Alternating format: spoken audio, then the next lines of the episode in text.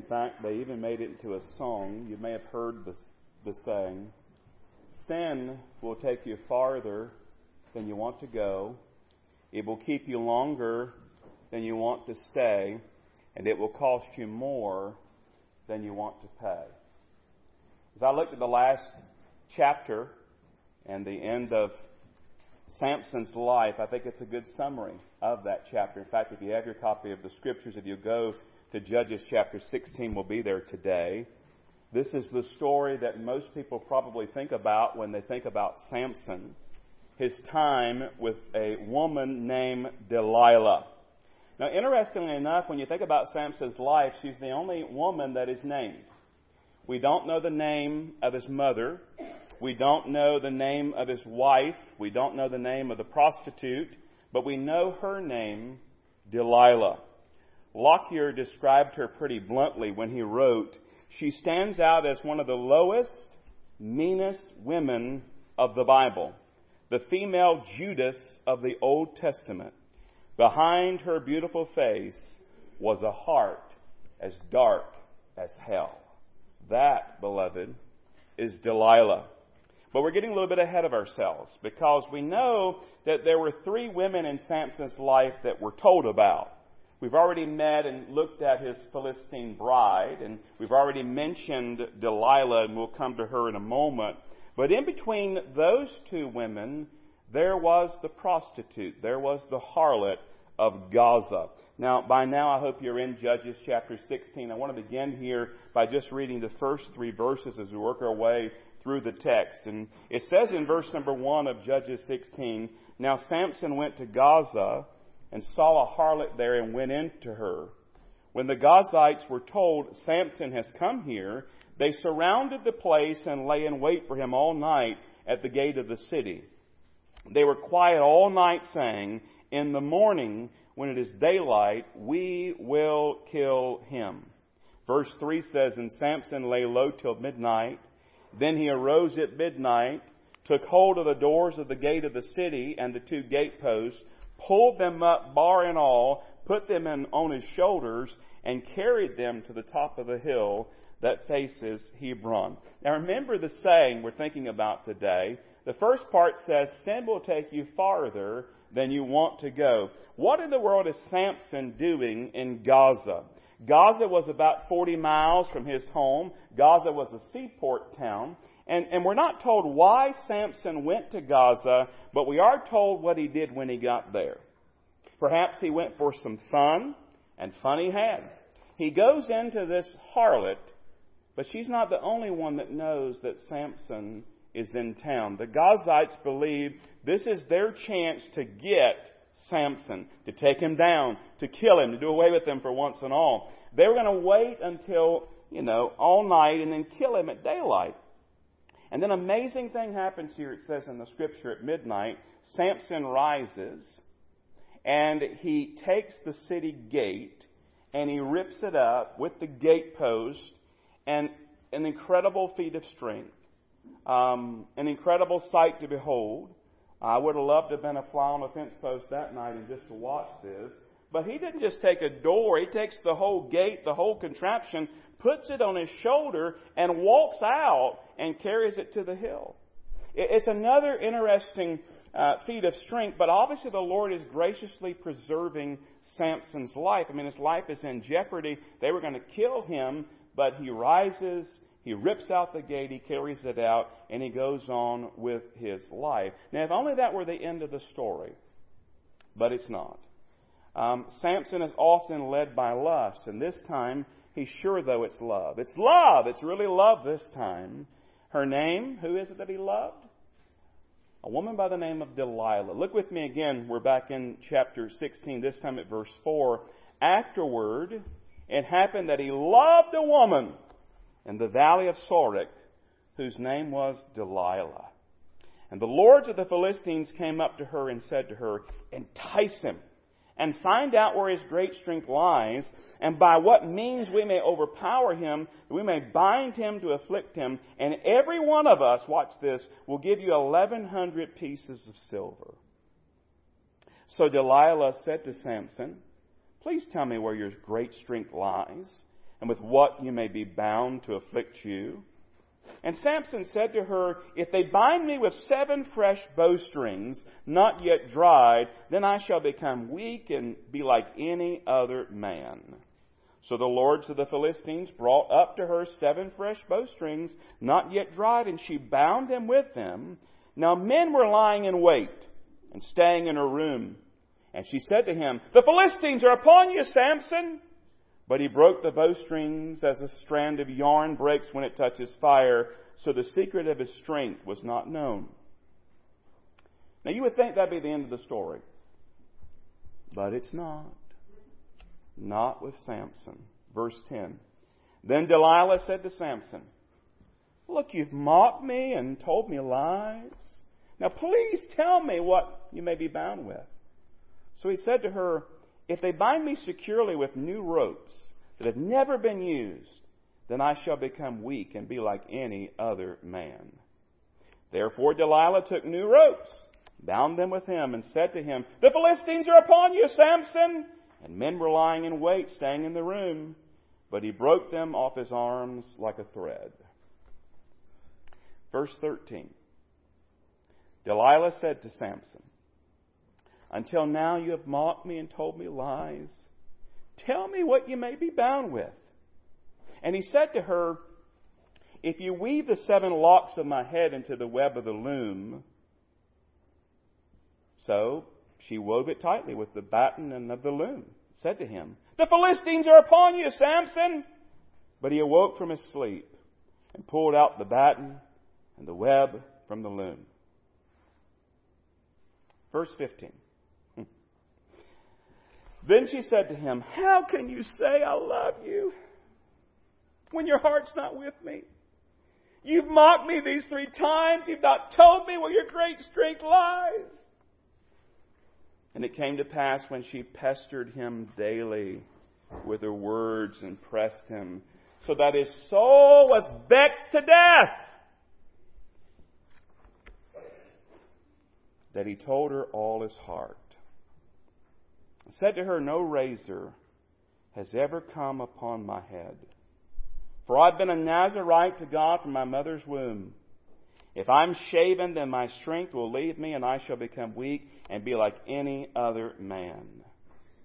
And when Delilah saw that he had told her all his heart, she sent and called for the lords of the Philistines, saying, Come up once more, for he's told me all his heart. So the lords of the Philistines came up to her and brought the money in their hand. Then she lulled him to sleep on her knees and called for a man and had him shave off the seven locks of his head. Then she began to torment him, and his strength left him. And she said, The Philistines are upon you, Samson. So he awoke from his sleep and said, I will go out as before at other times and shake myself free. But he did not know that the Lord had departed from him. Now, I've got to be honest with you. To me, this is one of the strangest scenes in all the Bible. It's one of the strangest accounts in all the Bible. You have to wonder what was Samson thinking as this all takes place. Uh, but that's the problem. It was Robinson who said when a man's hormones rule his life, his brain becomes disengaged. We don't think Samson really was thinking at this point. Perhaps that's what happened, or maybe Samson, you know, you know Samson by now. Maybe Samson saw this as a fun game. I mean, he, he was playing games with his lover. You know, he was, Delilah would tease him about his strength and he would kind of give a little lie and they would go through it and then they do it again and do it again. It's just a fun thing they were doing. But you know what they say? It's all fun and games until someone loses an eye. Sorry, I couldn't help myself. Every time he lied about his source of strength, she tested to see if it were true. Now, if that happens one time, you think, well, whatever. But then the second time and then the third time, I mean, really? You, you would think that Samson would begin to wonder, is this lady just playing games or is she out to get me? Now, some observations real quick. There, there's so much here we could talk about, and I don't want to get lost in all of this. But there are those who believe that, that Samson was not a bodybuilder type. I, I joke with you, I think, in the very first message that when we think of Samson, a lot of us think of The Rock with long hair. But there may be the case that he is not the bodybuilder type, because if he were a muscular, just you know, rippled and shredded and just you know, just uh, you know, yeah, I'm here, you know, if that was him, then they probably wouldn't wonder where his great strength came from. They would say, look at his muscles. Look at his physique. I mean, he spends all his time in the gym. It, it could be that Samson was just an average, normal looking fellow, which was mysterious. We don't know exactly what he looked like. Let me, let me note, secondly, with you, in case you missed it, this was an enormous amount of money that they offered Delilah um, to find out where his strength came from. In fact, they tell me this is 550 years worth of wages. 550 years worth of wages. Each of the lords offered her 1,100 pieces of silver. There were five of them, so that would have been 5,500 pieces of silver. They tell me 550 years of wages. And when Delilah saw that and she looked at the, the money and looked at Samson, the, the choice was obvious to her. She didn't care for Samson. Bring on the money, honey. Number three, it, it's interesting to get the various take on the, the commentators when it comes to the the people, the men who were laying in wait in the room. And depending on how you were taught the story and what your Sunday school teacher may have shared, I don't know exactly what happened in the room each time that Samson would lie, and then she would say, The Philistines are upon you, and he would get up and break. You know, some see that the Philistines got up and that Samson, he would break the bounds and he would kill all the people in the room. As I look at it, I think there's a possibility that maybe they didn't show themselves. They would just kind of wait and see what happened. Because, I mean, this is Samson, and they're not dumb. And so if he got up and he broke the, the bounds and the bowstrings and he tore out the batten and the loom, I, I, I kind of picture maybe they just kind of laid low and waited and saw what happened. But I may be wrong. We'll have to ask Samson, I guess, when we get to heaven. But then, number four observation Delilah took a page out of the Timnite Bride's playbook. Did you notice that? You remember his wife um, was trying to find out some things and trying to, to, to figure out some things and wanted to know that riddle so that they could get him with the riddle. And she pestered him day by day and wore him down and wore him down and wore him down and wore him down and cried and pouted. You know, just on and on and on. And Delilah took a page out of her playbook because it says that she went on and pestered him so much that his soul was vexed to death. And in case you're wondering what that means, that, that's pretty bad. That's pretty bad. Sin will take you farther than you want to go. Uh, you know, Samson just wanted love. Samson just wanted joy. He just wanted peace. He just wanted happiness. It'll take you farther than you want to go, but likewise, it will keep you longer than you want to stay. His supposed love for Delilah kept Samson bound. He should have been out of there. He should have fled the scene. I mean, the very first time that he told her this lie, unless he thought it was just a game, maybe he did, I don't know. But, but then over and over and over again, everything he would tell her, she tried. You would think that he had any brain whatsoever. He'd say, you know what? This is probably not a safe place to be. But sin will keep you longer than you want to stay. Finally, he did what I assume he thought he may never do. He told her the truth. He told her about his Nazarite vow. Remember, he was a Nazarite from the womb. And that involved, being a Nazarite involved basically no grapes, no dead bodies, and no haircuts. That's kind of a summary of the Nazarite vow. As we studied the story, it seems that Samson had broken every part of the Nazarite vow. We assume that he did, because we looked at his stories and we've looked at things that he did, except for this part. It seems that he never did go to the barber shop. He never did cut his hair. In fact, it says he had seven strands here. And I got to remind you that the strength that he had was not in his hair. His strength came from the Lord, but the hair represented the covenant, the bond with the Lord that was his because of his Nazarite vow. He'd been separated from the womb, and that hair represented that bond with the Lord. In a real sense, as we read the story here, Samson chose Delilah over the Lord. I don't know that he was fully aware of that because sin will make you do dumb stuff. It'll make you do dumb stuff. In fact, if you notice here at the end, after he reveals his heart and he tells her the truth, he falls asleep on Delilah's knees. A, a place I guess he thought was safe he was comfortable, or, or maybe maybe she I don't know maybe she got him drunk. I don't know maybe she gave him medicine. I don't know but he's there on her knees in a very vulnerable place. And we come to one of the saddest verses to me in all the Bible. I mean there are some sad verses but this is one of them verse 20 and she said the Philistines are upon you Samson so he awoke from his sleep and said, I will go out as before at other times and shake myself free. And here's the saddest part to me. But he did not know that the Lord had departed from him. He didn't know. I mean, he wakes up. Talk about being startled awake, by the way. Every time the woman woke him up, the Philistines are upon you.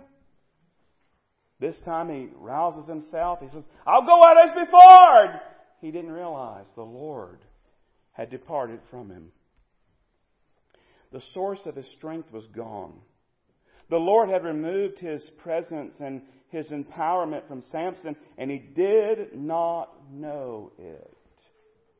It was old Theodore Epp from Back to the Bible at beginning days. He, he said that backsliding starts in such a subtle way that most of us are not aware of it. And many of us may be backslidden and may not realize it. Hmm. We just go about our lives as Christians. We have a little compromise here. We, we toy with some, some temptation there. We, we sin here. We sin there. We console ourselves. We rationalize and we continue on. And we don't realize that we are growing more and more spiritually cold. And our fellowship with the Lord has dried up. Because sin will take you farther than you want to go. We find it here. Samson's without his strength. It'll keep you longer than you want to stay. He stayed one day too many with Delilah, but then we said what? Sin will cost you more than you want to pay. The next verse is a very sad one as well. Now I want you to think about Samson's life. This promised one, um, this judge, this Nazarite, going to begin to deliver God's people from the Philistines. God has blessed him in so many ways. God has empowered him in so many ways.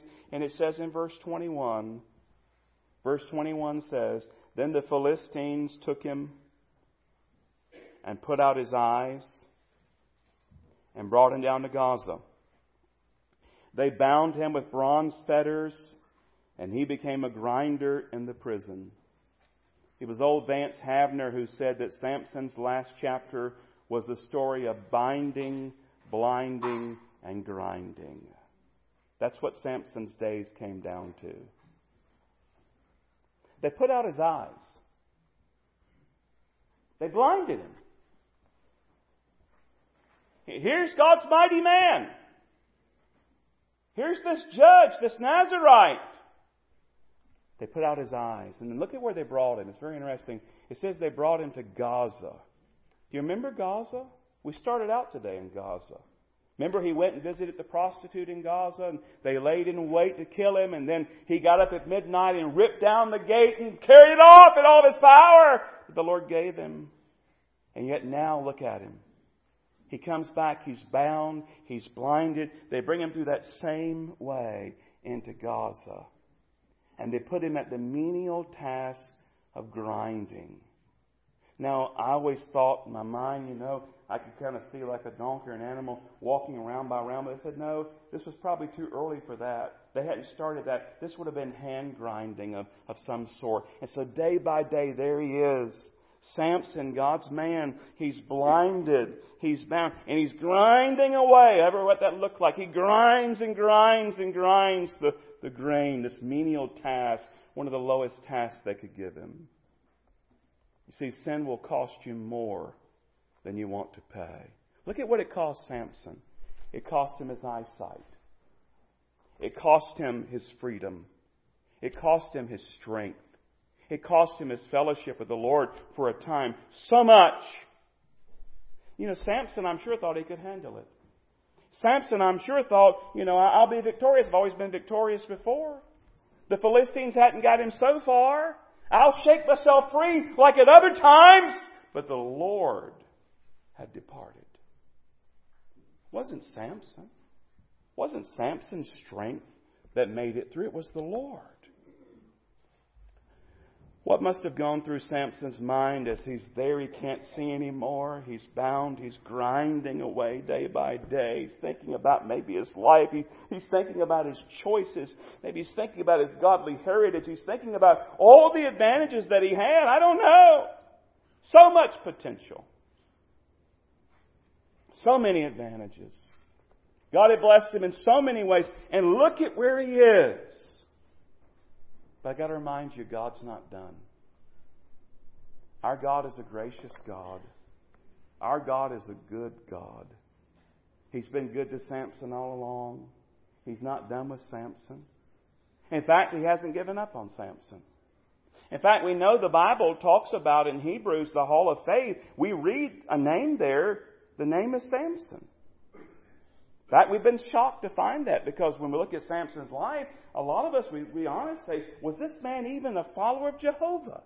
Look at the way he lived, and yet he's listed as a, a man of faith. Because there's a glimmer of hope even in the darkness as he's grinding away and groping along in the darkness. I want you to see it in the very next verse, verse 22. I love it, the way it's just kind of tucked in there. Verse 20 says, 22 says, however, however, the hair of his head began to grow again after it had been shaven. Some commentators made the point and asked the question why do you think the Philistines let that happen? Why would they overlook that? Don't you think they would have put him on a regimen, give Samson a haircut every month, give Samson a haircut every couple of weeks, shave him every day? I mean, if it's from his hair, that's the way they would have thought, I guess. But they oversaw that and overlooked that and, and didn't do that. And by the way, again, it's not the hair that, that is the key to his power. You see, Samson had quite a bit of time, I believe, to commune with Jehovah as he ground away day by day. And I'd like to believe here that as we look at his life and we know that he's a man of faith and he's given as an example of faith, that during this time of darkness and, and humility and drudgery, that Samson communed with the Lord and got right with the Lord. Now, we can look at Samson's life today and we can look at it in various ways. We can say, first of all, my, my, my, what might have been. Man, can you imagine what Samson could have been if he had followed Jehovah wholeheartedly? Can you imagine what God could have done through him? That's true. But I want to take a different approach this morning. I believe we need to look at Samson and then we need to look at ourselves. You see, this was never Samson's plan the binding, the blinding, and the grinding. This is not what he had in mind when he went to Gaza. He was looking for a good time. He, he wasn't looking to lose his life. This is not what he had in mind when he fell in love with this godless woman, Delilah. He was thinking about joy and happiness and pleasure. But here's the reality, beloved sin doesn't care what you have in mind. Sin is a horrible taskmaster. And sin will use you, abuse you, and kill you. That's what sin does. That's what sin does. See, this is a warning for all of us. Samson's life, especially, is a warning to all of us to beware of sin. To beware of sin. And I think we need to heed and, this warning like never before. We need to sound this warning like never before because we live in a sinful world. And temptation comes to us in all sorts of ways all the time. In fact, there are times it seems we can't even escape the temptation, but the Bible declares that there is an escape from temptation for the believer. It says there's no temptation that's taken us, but that we can have a way of escape because God always makes a way of escape for us. As a Christian, we don't have to sin, we choose to sin. We don't have to yield to temptation, but sometimes we do. Now, I'm talking to believers. If you're not a believer today, you're bound in sin. The Bible says you're dead in sin. You can't do anything but sin. Because you can't do anything righteous, because all your righteousness is filthy rags. That's true for all of us. If you don't know Christ, today is the day to turn from your sin and let Christ take your sin upon himself and to bear your sin and forgive you of your sin and give you eternal life. I encourage you to do that. But I'm talking to believers. We need to beware of sin. And it's so easy for us to slip into compromise, to, to let things go in our lives, to tolerate things we never would tolerate before. Sometimes temptation's kind of like Delilah, and it keeps wearing on us and wearing on us, and day by day it's there. We ought to flee it if we can. But sometimes we're there and we meet it every day, and we can't seem to get away from it at times. And we're not careful, it can wear us down. We can yield to that sin. And by the way, can I just remind you that when temptation comes, it, it doesn't come in its worst possible light, it comes in the best possible light. And can I just remind you that sin is pleasurable? In fact, it says in the scriptures about Moses in Hebrews 11 that he chose not to enjoy the pleasures of sin for a season. See, sin is pleasurable for a season, it's pleasurable for a short time. But remember, sin is a horrible taskmaster. It doesn't show the full picture. It doesn't show the binding and the blinding and the grinding. It doesn't show the horror that comes with the sin. It doesn't show the death that can come because of the sin. Temptation comes, we've often likened it and we understand it as a fish down in the pond and you throw that bait out there and it looks good and the fish doesn't know there's a hook in that thing It just looks good. And so they go to bite that night crawler or that bait, whatever, using artificial lure, and, and you're there and you're casting and you're like temptation, just looking for this fish to bite. And they think, oh man, look at that. Boom! But then you do what? You set the hook. And you reel them in. And you might have them for dinner. Or you might throw them back. But still, they didn't realize there was a hook. That's the way sin works. That's the way temptation works. Delilah's here. Oh, honey, what's the part of your strength? He tells her. Back and forth they go. Until one day, he tells her the truth. They shave off his hair. They put it out his eyes. They bind him and take him back to Gaza to put him to grinding day in and day out. So, what do we do with this whole idea of temptation and sin? How do we beware of sin? I like this story, and I'll, I'll close with it this morning. Herschel Ford told a story about a man by the name of Handley Page. Now, Handley Page, if you don't realize, he was a famous aviator. And he said that Page was on a flight to Arabia in a single passenger plane of his day. This has been a long time ago. As he flew along, he heard a noise that he knew was the gnawing of a large rat on a vital piece of the plane's equipment. Let me just tell you, I don't care where you are, if you hear the sound of a gnawing gnat, that's disturbing. But if you're flying a plane and you hear a gnawing gnat, a rat, gnawing gnat, a gnawing rat, if you hear a gnawing gnat, now that's really serious, a gnawing rat on a vital piece of equipment, you're in trouble. You're in trouble. It's a single passenger plane. Well, he didn't know where this rat was. But he kind of reflected and reckoned that a rat could not survive in high altitude. So here's what he did. He pointed the nose of his plane upward and he climbed and he climbed into the sky where breathing was even difficult for him as he flew the plane. And soon enough, you know what happened? The gnawing ceased. And when he landed that plane, he found a dead rat beneath the engine. Now, here's the lesson sin gnaws at our life. And if we're not careful, that sin can destroy our life, destroy our testimony, or even bring about death. So, what do we need to do? Well, we need to climb higher and higher with the Lord. We need to go upward. Now, the way we go upward is to do something like get down on our knees and cry out to God and ask for His help, to ask for His power, to ask for His strength, to ask for His grace, to ask for His mercy, to ask for His assistance, to talk to Him about whatever the sin might be or the temptation might be that we're battling in our lives. If we have sinned, the right thing to do is 1 John 1 9, to confess our sin. And it says He's faithful and just to forgive us and cleanse us. But if we're just battling the sin, to go higher and higher until that rat dies. And we do that by humbling ourselves.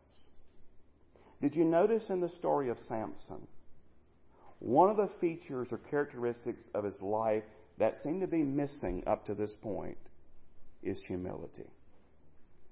When you looked at Samson, the first thing that popped in your mind was not, wow, what a humble fellow he is. Wow, what a godly fellow he is. It really seems like up to this point, and by the way, I got to tell you, come next week, because we've got to finish the story. But up to this point, humility was really not much of a strong suit for Samson. It was all about Samson. You know, Samson even did everything on his own. Did you ever notice that? He didn't lead an army, he didn't get others. It was Samson, Samson, Samson. We need to humble ourselves, admit that we are not strong enough, admit that we need the Lord's help. Why? Because sin will take you farther than you want to go. Sin will keep you longer than you want to stay, and sin will cost you more than you want to pay. If you don't believe me, just go ask Samson. And he'll tell you, that's right. It will. So beware of sin. Would you bow with me?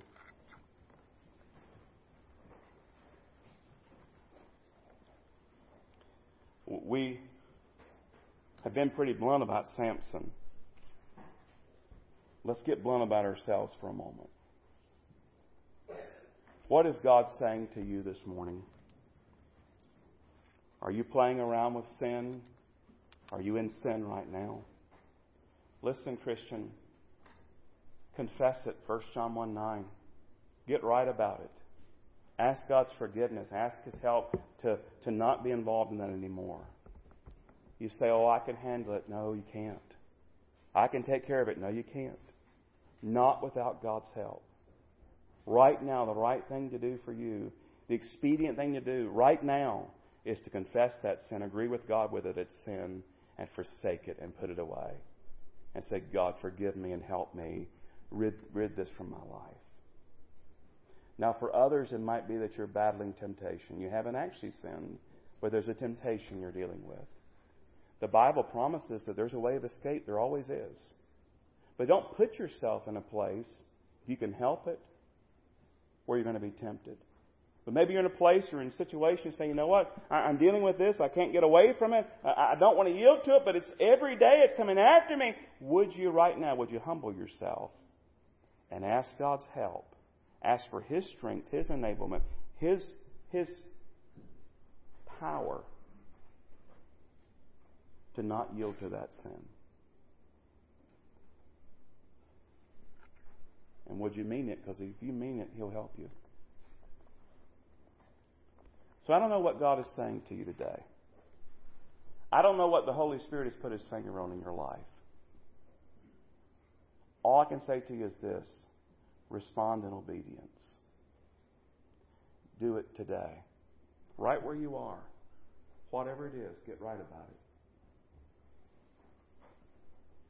Maybe you need to flee. How much better if we'd read today? Samson got up and ran out of Delilah's room and never came back. Maybe there's some things that need to go from your life. The Bible says, make no provision for the flesh. You know what God is saying to you. Be obedient. I'm going to give you a few seconds there to pray, talk to the Lord. Then I'll pray. Then we'll sing a song in closing, all right?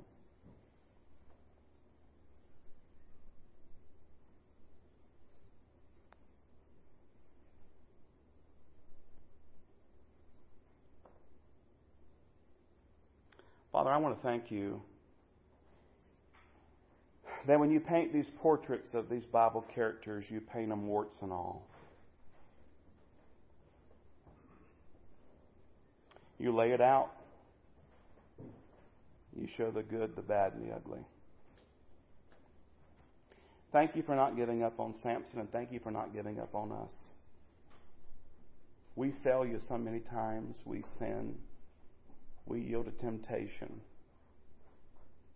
We go forth and pride, thinking we can handle matters on our own. Father, forgive us. We humble ourselves today and we cry out to you as the Lord Jesus taught us to pray. And lead us not into temptation, but deliver us from evil. Because every day we face temptation. Every day we face evil. And the evil one loves to devour and destroy, to kill and to steal. So, Father, I pray that you would help us as a people to overcome sin, to overcome temptation, and live godly, righteous lives. And when we do sin, to quickly go to you and get matters right. Thank you, Lord. This is not the end of the story for Samson. Thank you, Lord. We can continue reading in the Bible and we get to Hebrews. And there he is in the hall of faith. Thank you for being a God that's so gracious and kind, not only to Samson, but also to us. And we pray this in Jesus' name. Amen. Our closing hymn today, and the altar is open if there might be an additional need that you have. 439, out of my bondage, sorrow, and night, Jesus I come, Jesus I come. Into thy freedom, gladness, and light, Jesus I come today. 439, would you stand with us as we sing 439, Jesus I come?